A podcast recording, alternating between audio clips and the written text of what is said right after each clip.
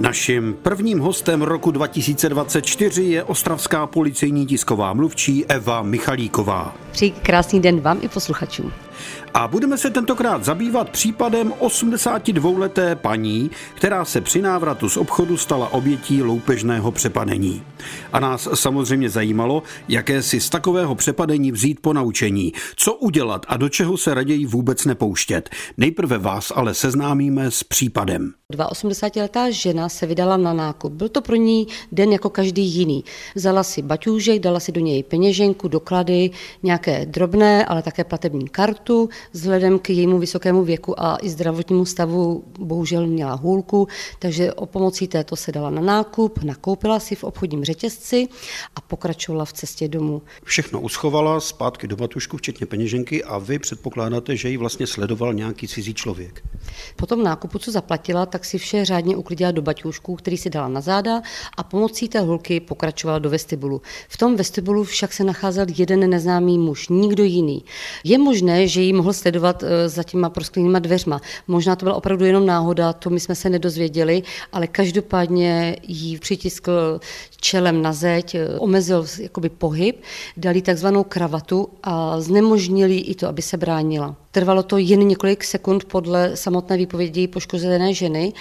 Vlastně necítila vůbec nic, jen to, že jí zamezil pohyb. Ale potom, jak ten neznámý pachatel v tu dobu utíkal, tak viděla, jak se po něm ohledla, že v ruce drží peněženku. To je přesně asi to, co nás zajímá. To znamená, v batušku měla peněženku, nemohla se bránit, muži znemožnil pohyb, tu peněženku ji vzal. Co v ní bylo v té peněžence?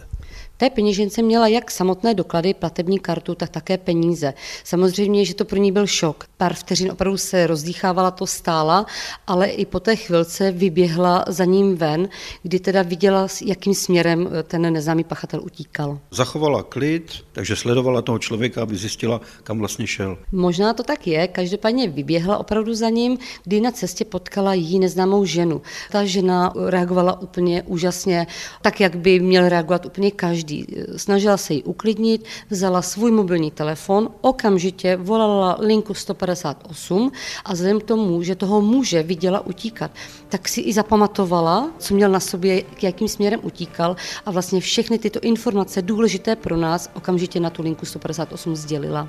Posloucháte seriál Bezpečný průvodce džunglí zločinu s ostravskou policejní tiskovou mluvčí Evou Michalíkovou.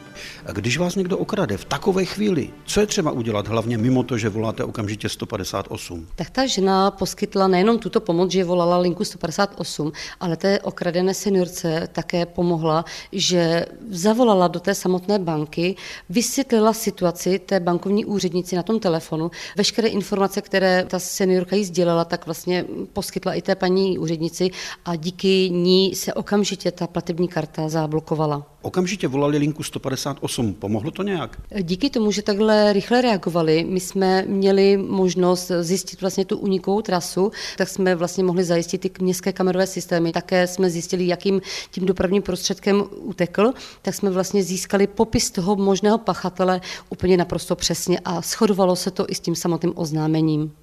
Poznali jste, co to je za muže, kdo to je?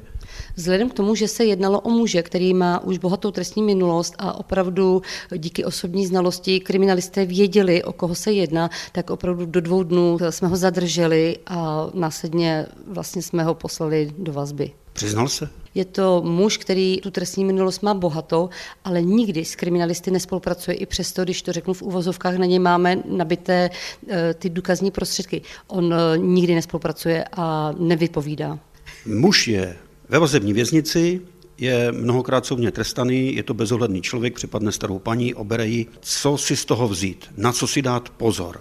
V tomto případě opravdu doporučujeme nějakým způsobem nevyvíjet tlak na tu obranu. Jo, tady je opravdu důležité to zdraví před tím majetkem. Jakmile ale už eh, pominou ty okolnosti přepadení pachatel z místa uteče, tak to je důležité, aby opravdu ten člověk i hned volal na tu policii, oznámil to, zkusil si samozřejmě zapamatovat, co měl na sobě, aby i ten popis toho pachatele nám sdělil a my tím pádem pak máme možnost rychleji toho pachatele dopadnout bezpečný průvodce džunglí zločinu. Každý pátek po 15. hodině a každý čtvrtek v 18 hodin a 45 minut na vlnách Českého rozhlasu Ostrava.